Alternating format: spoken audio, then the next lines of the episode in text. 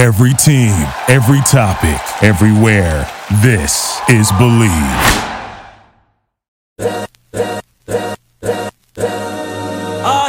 This is the Arash Markazi Show on the Mightier 1090 ESPN Radio.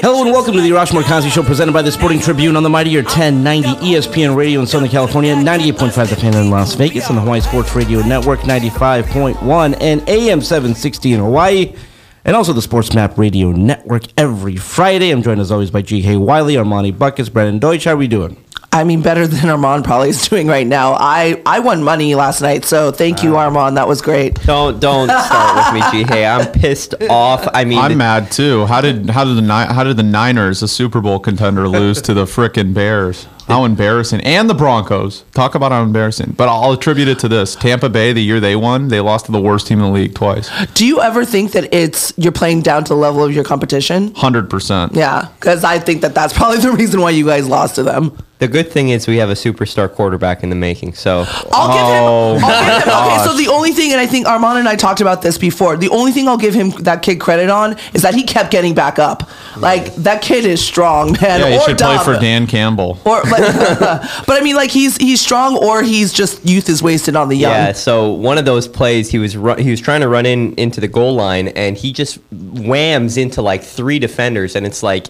Great, you can get up and you're tough, but also, why did you just put yourself in harm's way?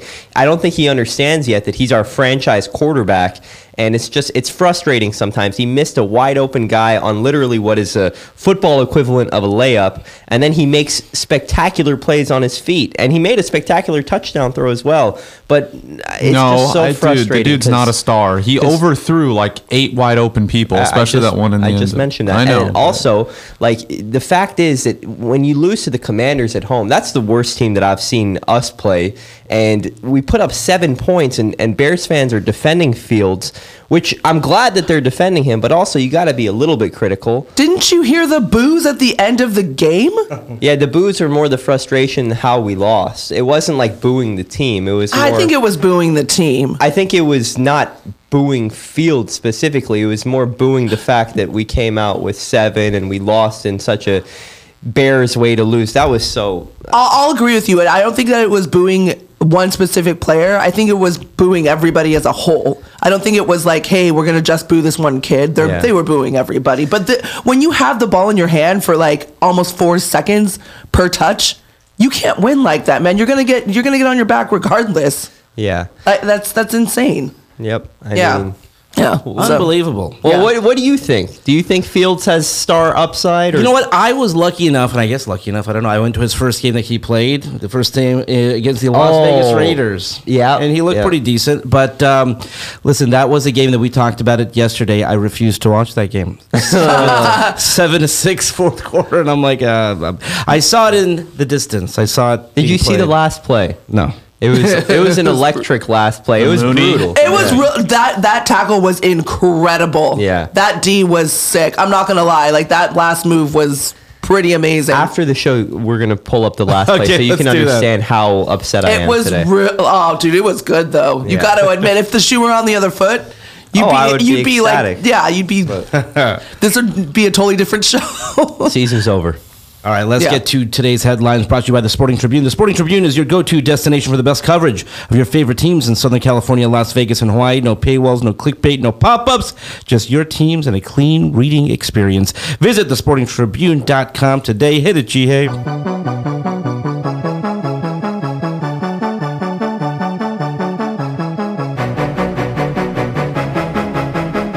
Well, last night, the Lakers all came together in their pregame. All except Mr. Westbrook in that huddle. Guys, does this shock you? And what are your thoughts when you saw it? Wait, so this was a couple of nights ago, right? This was 2 nights ago. Yeah, sorry, 2 nights ago. Yeah, sorry. So, here's the thing. We have reached the point where, like, every little thing Russell Westbrook does gets to dissected, gets to analyzed, gets talked about on social media. Apparently, and you guys correct me if I'm wrong, I mean, apparently he's done this for years. He did this with the Thunder. He's done this before. So this is nothing new. So, you know, the other... clip that kind of went viral was when Pat Bev is trying to, you know, get his teammates together, and Westbrook, for whatever reason, is not a part of that, and like they, you know, they're trying to get him to come join the team.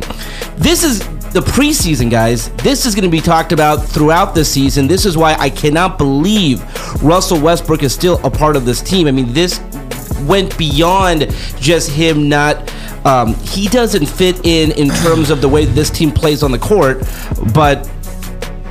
it really goes beyond that. It's the personality. And so once you're a cancer on this team, it's an addition by subtraction. He really should not be a part of this team right now. You know, Arash, as much as I usually agree with you on this, I do disagree, and I agree with Rob Pelinka here. They are going to get something extremely great at the deadline for Russell Westbrook once they pay half his contract. What is extremely great? Like, we're talking they could get Buddy Hield and Miles Turner now for only one protected pick, and then Westbrook's expiring contract, because the Pacers are going to want to get Victor Wembanyama, and other teams are going to want to get the Hornets will probably tank at some point. That would be a terrible combo, like Victor Wembanyama and Russell Westbrook. No. Westbrook will be off the team. So it'll be Halliburton and Wembanyama, which would become the best duo in the league eventually. So like, this is where I disagree with Arash. Yeah, he's a team cancer, but Arash is right in the sense where this is getting blown out of proportion. Like, this is a ritual he's done for years. In the huddle too, he was talking to the coaches. If you see the full video, there's another video where he was talking to the coaches, and then he probably should have came in at the end for the huddle, and he didn't. He kind of just stayed there. But at the same time, it's like, we are the and look, I say the media like it's all like some like media members are showing Russell Westbrook's flaws, like stepping out of bounds 3 times, and that's bad, but he's also done a lot of things great this preseason. I'll give him credit for that, and I think the big story coming off the bench tonight is going to be crucial, because I think that's the key to this team's success. If you can have a guy that good offensively, as much as he, as crazy as sometimes his plays are, if you can have him quarterbacking the second unit, this could really change the ceiling for this team, because he doesn't fit on the court with LeBron. I do agree with the fact that he has looked a little bit better in the preseason than he did last season, but the logic that he uses, it's like me saying, I've smoked cigarettes for multiple years, so it's nothing different. Like, it's just, I'm smoking a cigarette. What's the big deal? It's like, well, maybe you shouldn't have been smoking cigarettes to begin with, man. Like, why are you not with your teammates in the huddle? It's a very strange ritual, and the whole team is literally gathered, and you're just by yourself getting prepared for the game. I understand you want to get in your primal mode, but still, there's a time and place for everything. And one thing about Brandon's comment about the February trade deadline, the Lakers are going to be out of it by December. That's the problem. I mean, so like, at least if you actually care if this guy's a cancer on this team, you're gonna put your team in the best position to win. Brandon, if you could please explain for the people who may not know why at the deadline this trade that they want to make, why will that happen? I mean, if the Lakers can, I disagree with Armand. I think even with Westbrook, they'll still be a top 9 seed in December and in January, just because of the pure talent if Davis stays healthy. Always the optimistic Lakers. No, I'm not optimistic. Ninth place is not that great. It was a joke. We're basically saying they're better than the Kings at the deadline, if they're in ninth, would they even? They wouldn't make the trade. Yeah, they would. It's all about the playoffs. It's all about the playoffs. You're not going to mortgage your future for a team that's stuck in eighth or ninth. Well, but then there's the report where Kyrie Irving is still planning to be a Laker next year. I don't believe anything Stephen A. says. I don't believe that either, but at the same time, I think Rob Pelinka knows more than us, obviously. He's the Lakers GM. The reason why this is important to wait to the deadline and not pull the trigger and mortgage your future, for 2 reasons. The Lakers' upside of winning a championship this year is very slim, regardless. You can never, Arash is right, you can never count out a healthy Anthony Davis and LeBron in a playoff series. At the same time, this is the most stacked the West has ever looked, so it's very grim. So why would you trade future first-round picks for Buddy Hield and Miles Turner? That maybe makes you a top 5 seed, but at the same time, you're not. I mean, you have a chance to beat people, but I don't know. If you wait till the deadline, we're going to see something we haven't seen in the NBA in years, where teams like the Hornets, who have LaMelo Ball, who are maybe going to be a 10 seed at that time or 9 seed, are going to start tanking and want to give up everything. And the Pacers are going to want to start tanking and give up everything, because that lottery is 100 times more important than being in the play-in this year. So what we're going to see there is teams, just panicking and giving up stuff, and what they'll want is they'll want long-term contracts and guys that are helping them win now, like a Miles Turner or Buddy Hield, off the team, get Westbrook, and then buy him out. He doesn't even have to show up on the team. You know what I'm saying? And that's just one instance. Charlotte Hornets, Terry Rozier could come to the Lakers in his long-term deal, and that honestly would not be a terrible fit.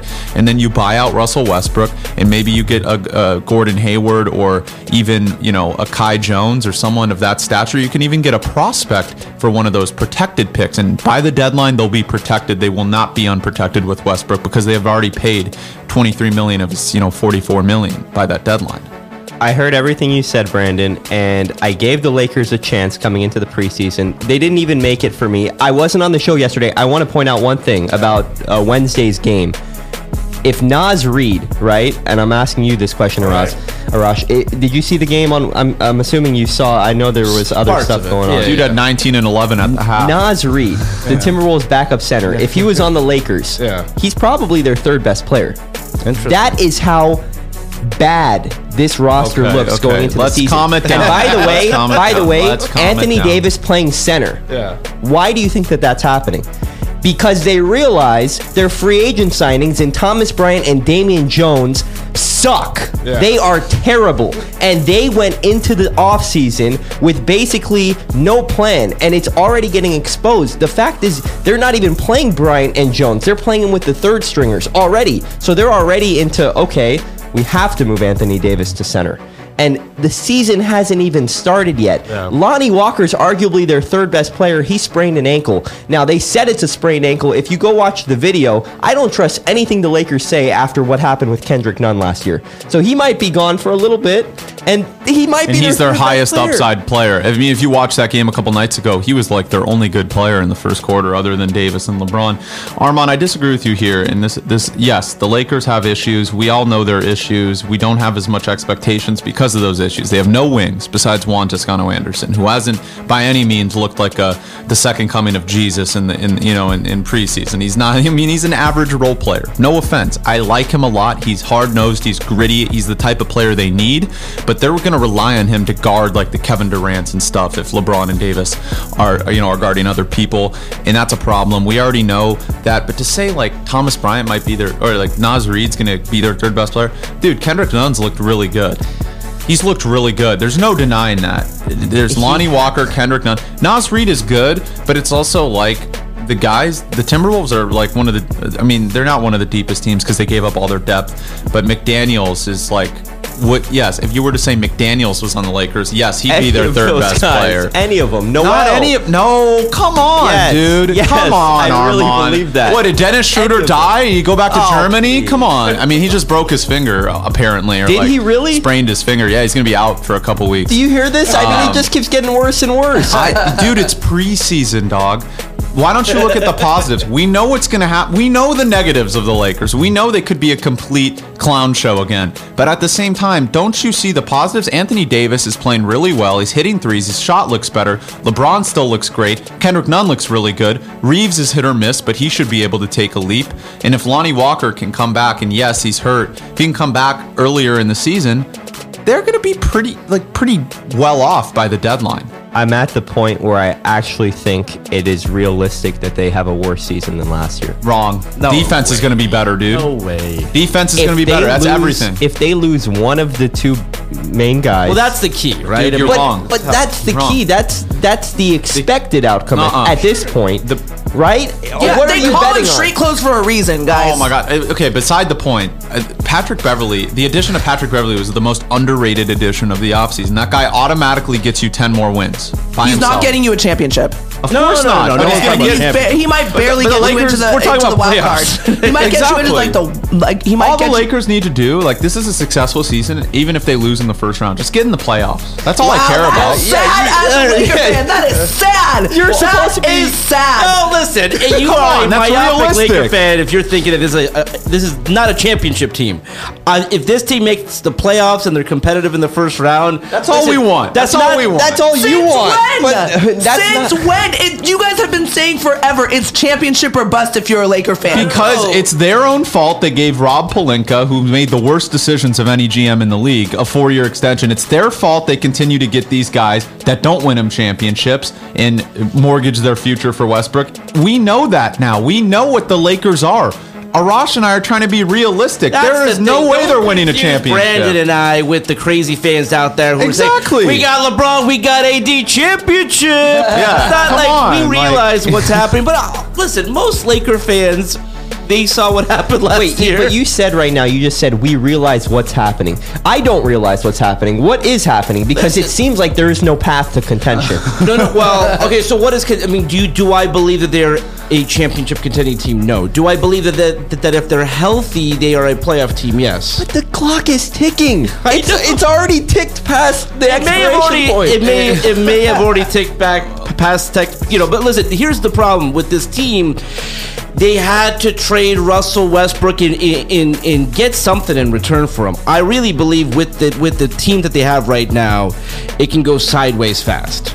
This Russell Westbrook thing, I really thought that they would make it through the preseason and the first week. Like, okay, listen. But by the way, I'm fascinated, and I know you touched on it. Yeah. He's going to come off the bench tonight. I think if he That's key. Is fine with this role, and I don't know to what extent he's fine with it, but like if this is a role that he's like, I'm going to quarterback the second unit, this team has a chance. Oh.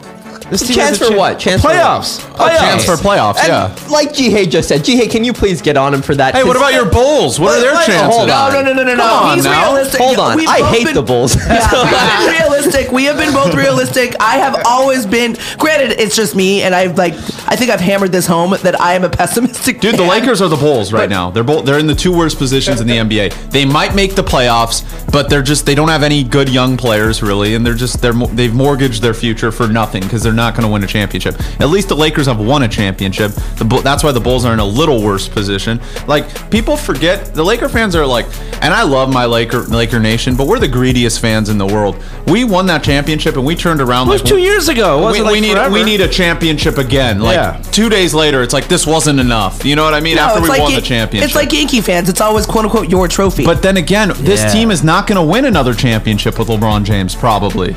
I agree. You know, I'm agreeing with that. We need to focus on the future. And at this point, like, Armand has a point. If they're 9 or 10 seed, why would you trade Russell Westbrook? That's the Laker franchise and organization. Isn't it a win now culture? Always. It's supposed to be a win now culture. Yeah, but that's they just haven't done that. Like, Darvin Ham was a great move. Patrick Beverley, great move. Toscano Anderson, great move. But it seems like they got no wings, and it's their fault that they are paying Westbrook $44 million. It's not like it was wings galore on the free agent market. They had no money to pay anybody.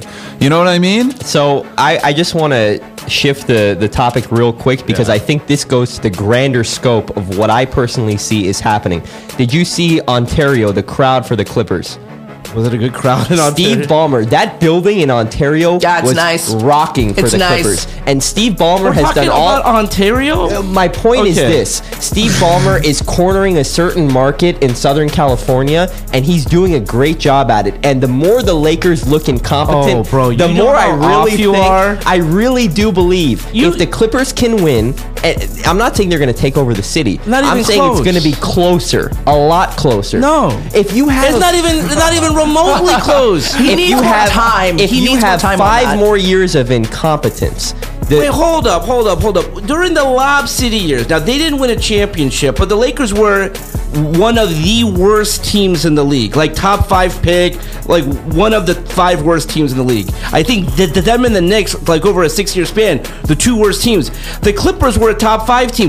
That gap didn't freaking close a bit. Like, yeah, that wasn't the Ballmer era, though. Dude, it doesn't matter about Ballmer. It matters about the court. It doesn't matter. Chris Paul, Blake Griffin, DeAndre Jordan, top 5 team every year. No one cares who's sitting courtside and who like Grant will even tell you the Clippers will even if they win 5 titles in a row. It is the Lakers' town. I promise you, regardless, you will be able to go to a Clippers game this season for $5. $5, and they're the best team in the league. How embarrassing is that? We're talking about a new stadium. It's not going to change anything. You still need to get people to go. A ring. That's not going to change a dang thing. They won't even have a parade. How embarrassing is that? Yeah, no, I. I don't entirely agree with you guys, but a ring will help. And also, he's cornering a different. Ballmer's a very smart owner. He's doing things that your organization right now is kind of flailing. Not smart enough to buy the Angels. That's a huge money making business right there. Yeah. Again. Do you think he's still doing? He's changing the game. Do you think that I'm off on what I'm saying about the Clippers potentially like cornering a market of Los Angeles here? Not LA. I think that he's setting his sights elsewhere because like look at Ontario. Like look at Canada right now. Like he's doing like the ability to do that right now, and maybe like are more popular around the country, or he's maybe trying to do globally. Like they cannot really. The gap is going to be so wide, and it's. And by the way, like it should be 17 championships to 0. And I know we joke, but that does mean something. This will be massive if they won a championship. If they win a championship, that will help. But it's still the Lakers. It's still the Clippers. I do want to talk about this some more. This is fascinating to me that you even think that this is a possibility. So we'll talk about that when we talk with Michael Duarte when we come back on the Mightier 1090 in Southern California, The Fan in Las Vegas, and the Hawaii Sports Radio Network. We'll be right back with the Arash Markazi Show on the Mightier 1090 ESPN Radio.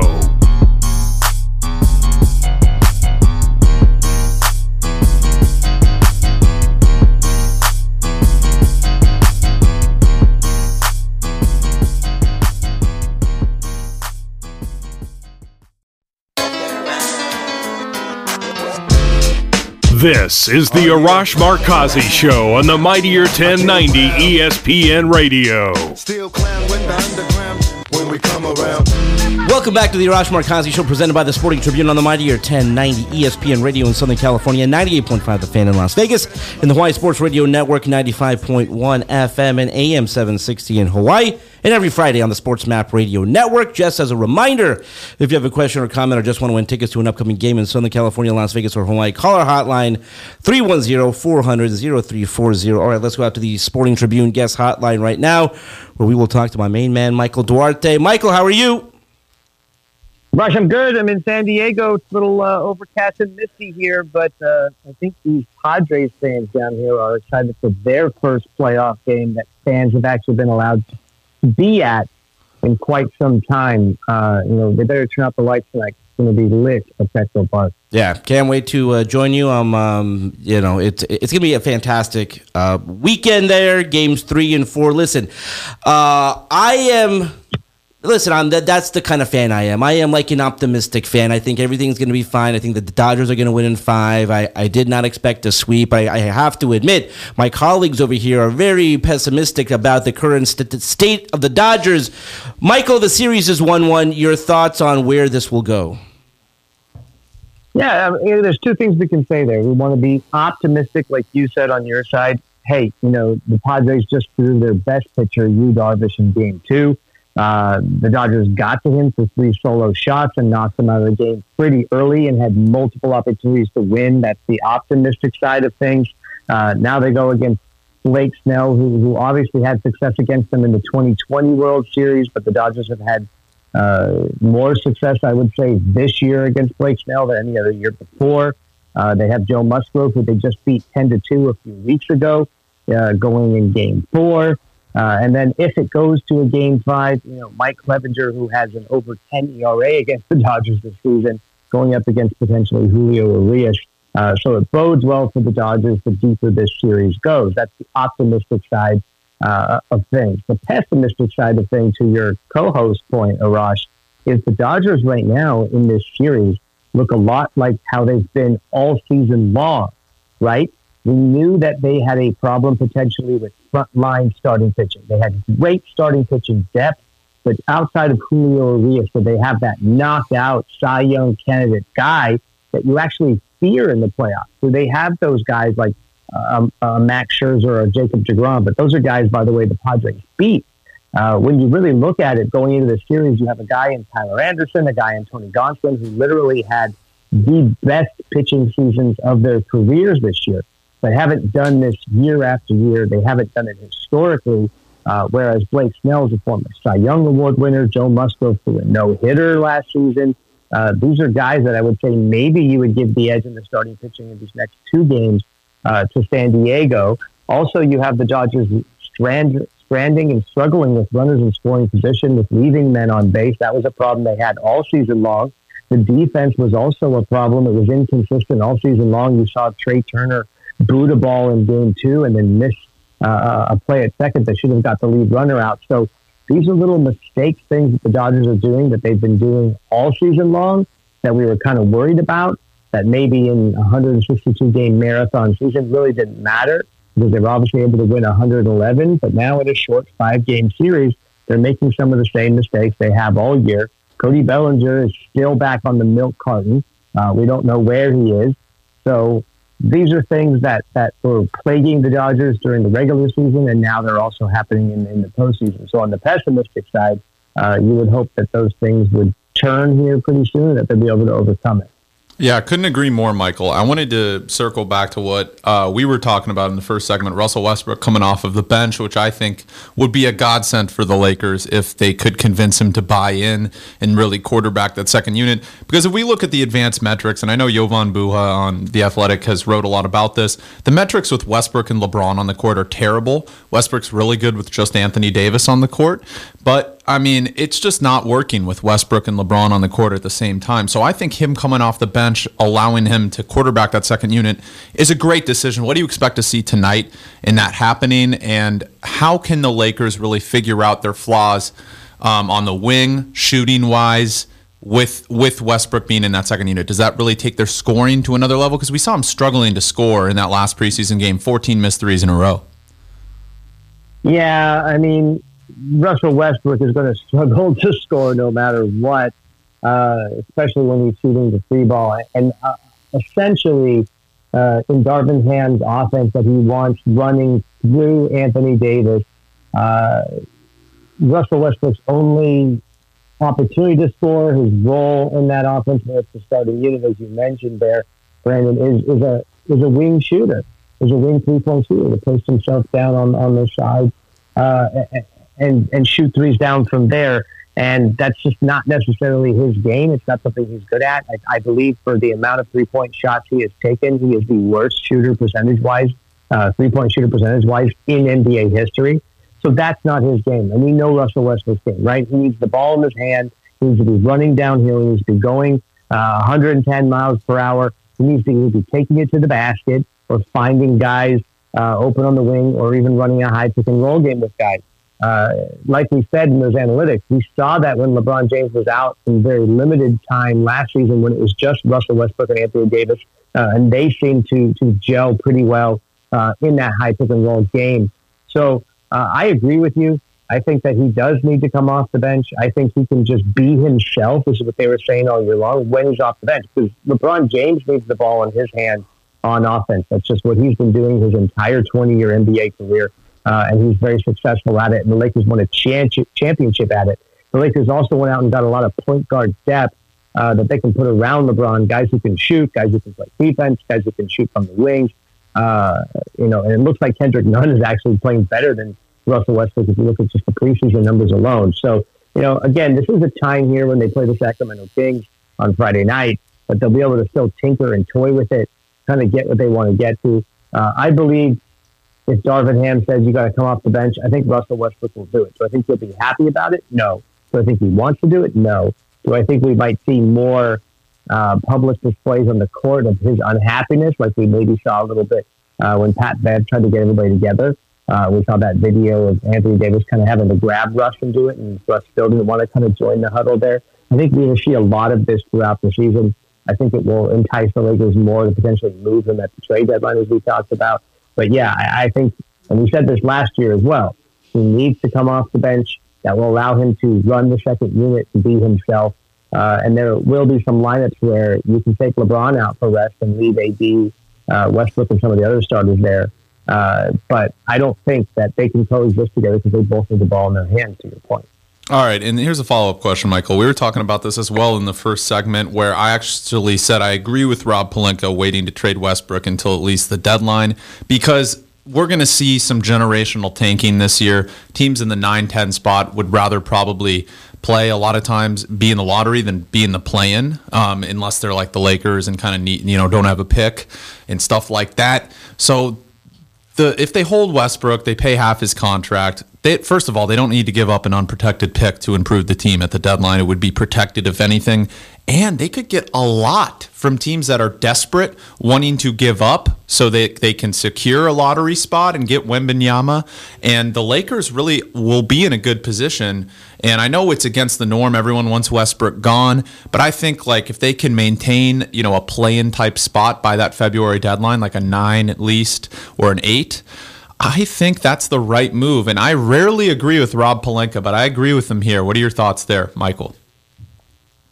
Yeah, you know, I think what we were hearing in the reports, Brandon, were correct, and that was that Rob Pelinka was not willing to include 2 first-round picks in the deal that would be with Indiana.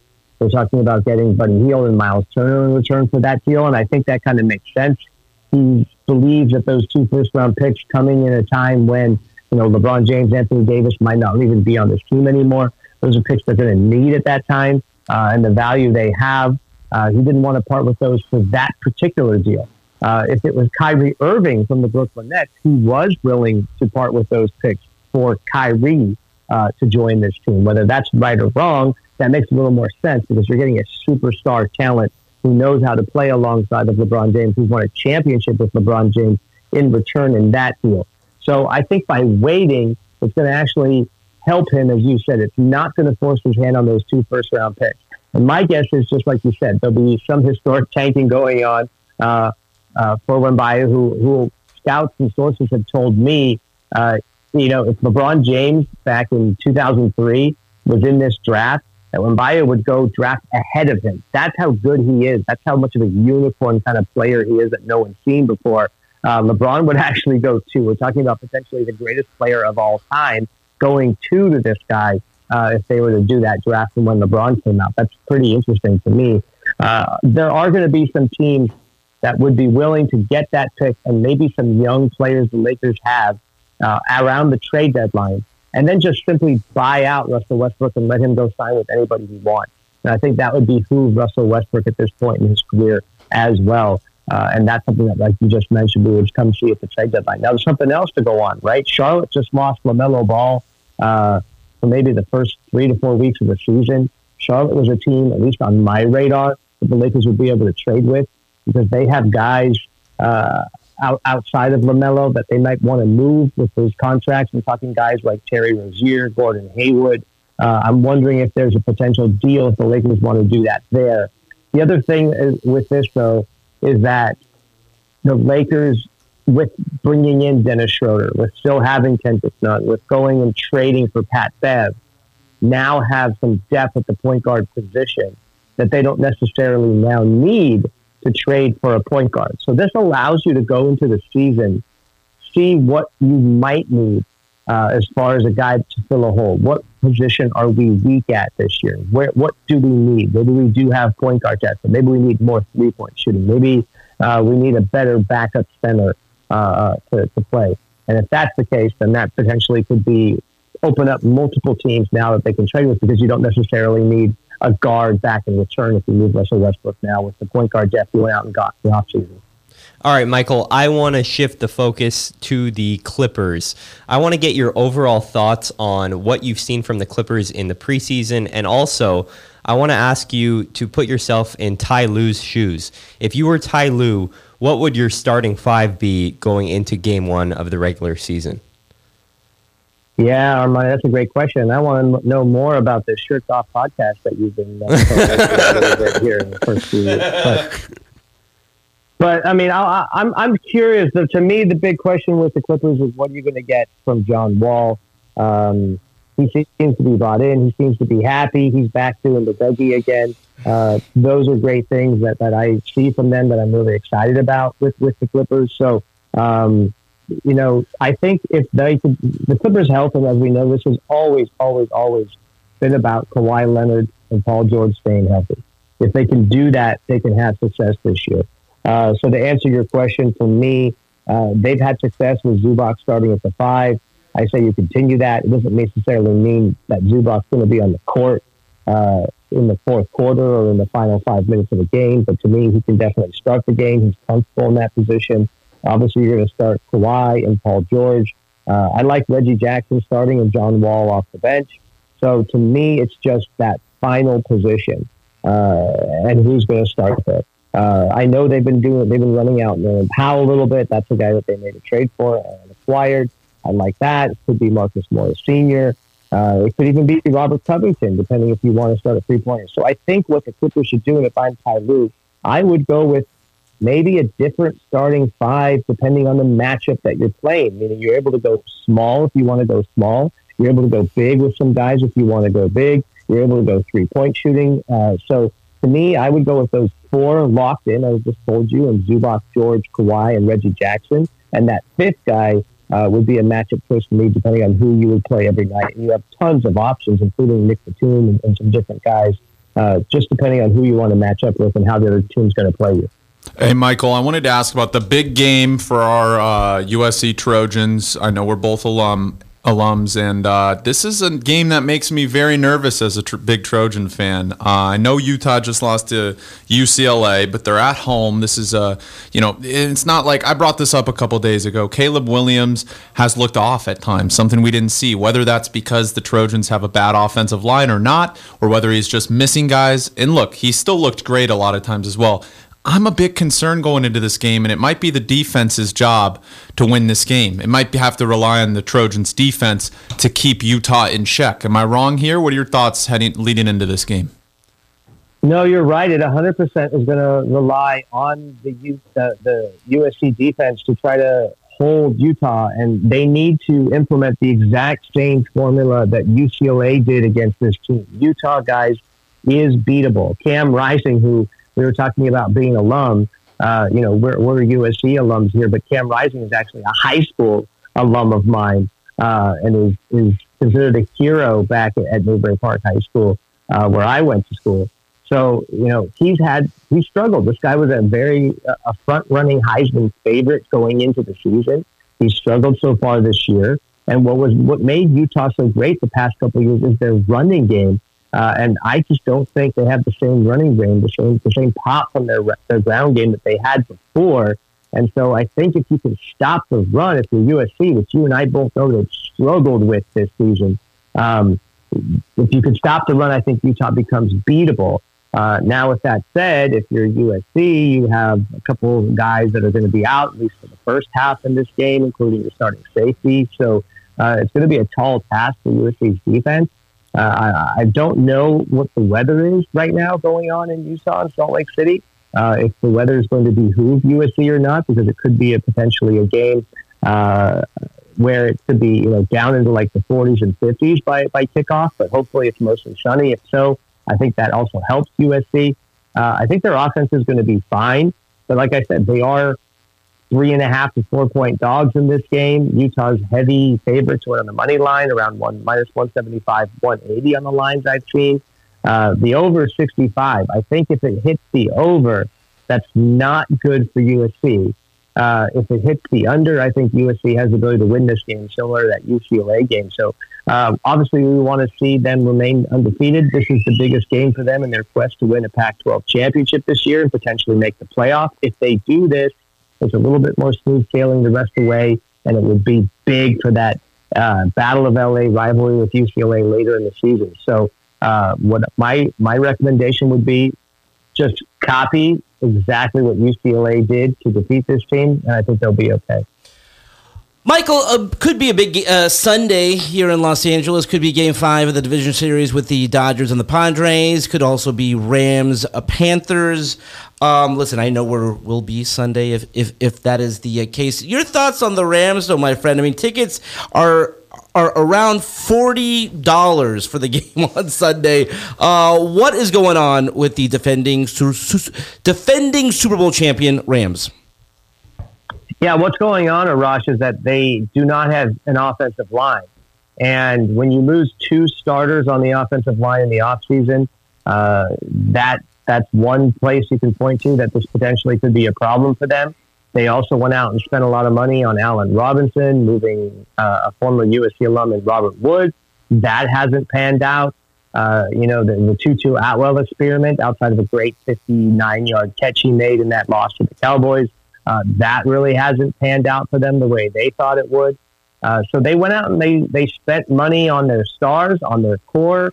They spent money on bringing in Allen Robinson. They spent some money some other places, but they really didn't address losing two starters on the offensive line. And now it's coming back to hurt them. I know they drafted an offensive lineman in the draft, and obviously he got hurt in the preseason and is out for the season. But that has been the biggest case for the Rams and why they've struggled this season. I believe Matthew Stafford, who's been sacked 21 times this season, has been sacked, knocked down, pressured, and hurried than any more quarterback in the league. If you watch Thursday Night Football, which seems to be the worst game of the week, week in and week out, that offensive line could not protect Justin Fields. And with that all said, the Bears still had a chance to win that game late. But that offensive line for the Bears is atrocious. And it's the exact same thing with the Rams, if not worse. So the Rams have brought in Matt Swearer. They've brought in some other guys, some veterans who need to learn the system and need to get help. But they need to get that offensive line shored up and fixed ASAP, because Andrew Whitworth does not appear to be coming out from that Thursday Night Football booth to save them anytime soon. Obviously, that would be great if he did. But that's it. Now, for the Rams, this is the cure that what ails you, right? This is the chicken noodle soup when you're feeling sick, right? The Carolina Panthers limping into town after just firing their head coach, with looks like Baker Mayfield going to be out for that game with a high ankle sprain. You know, this is potentially what you need to get a W in the win column, to get some confidence back, and let the offensive line get some actual playing time against an inferior opponent, in my opinion, to try to gel together, to try to learn the cadence, to learn the vocabulary. Now, the last thing I'll say as far as that Cowboys loss, Arash, and also like the Bills loss, for example, earlier in the year. And real quick, Michael, we got about 20 seconds. I'm sorry to cut you off. Sure. Yeah. Both of those losses coming at home, and because the fans of the opposing teams had taken over SoFi, they had to go with a silent count, which makes it even worse for the offensive line when you're young and new and you're on third and fourth stringers. So this should help them this week. I don't think it's going to be full of Carolina Panther fans. I think that's the Rams will have their own fans. When the tickets are that cheap, you know it's going to be a lot of Rams fans. All right, that's all the time we have for today. Michael, you're the best. I'll see you in San Diego. Let's do it again on Monday. Until then, this is Arash Markazi saying stay safe and stay healthy. This is the Arash Markazi Show on the Mightier 1090 ESPN Radio. Hustle for the cash, so it's hard to knock it. Everybody got their own thing, currency chasing. Worldwide through the hard times, worrying faces. Shed tears as we worry. Thank you for listening to Believe. You can show support to your host by subscribing to the show and giving us a 5-star rating on your preferred platform. Check us out at Believe.com and search for BLEAV on YouTube.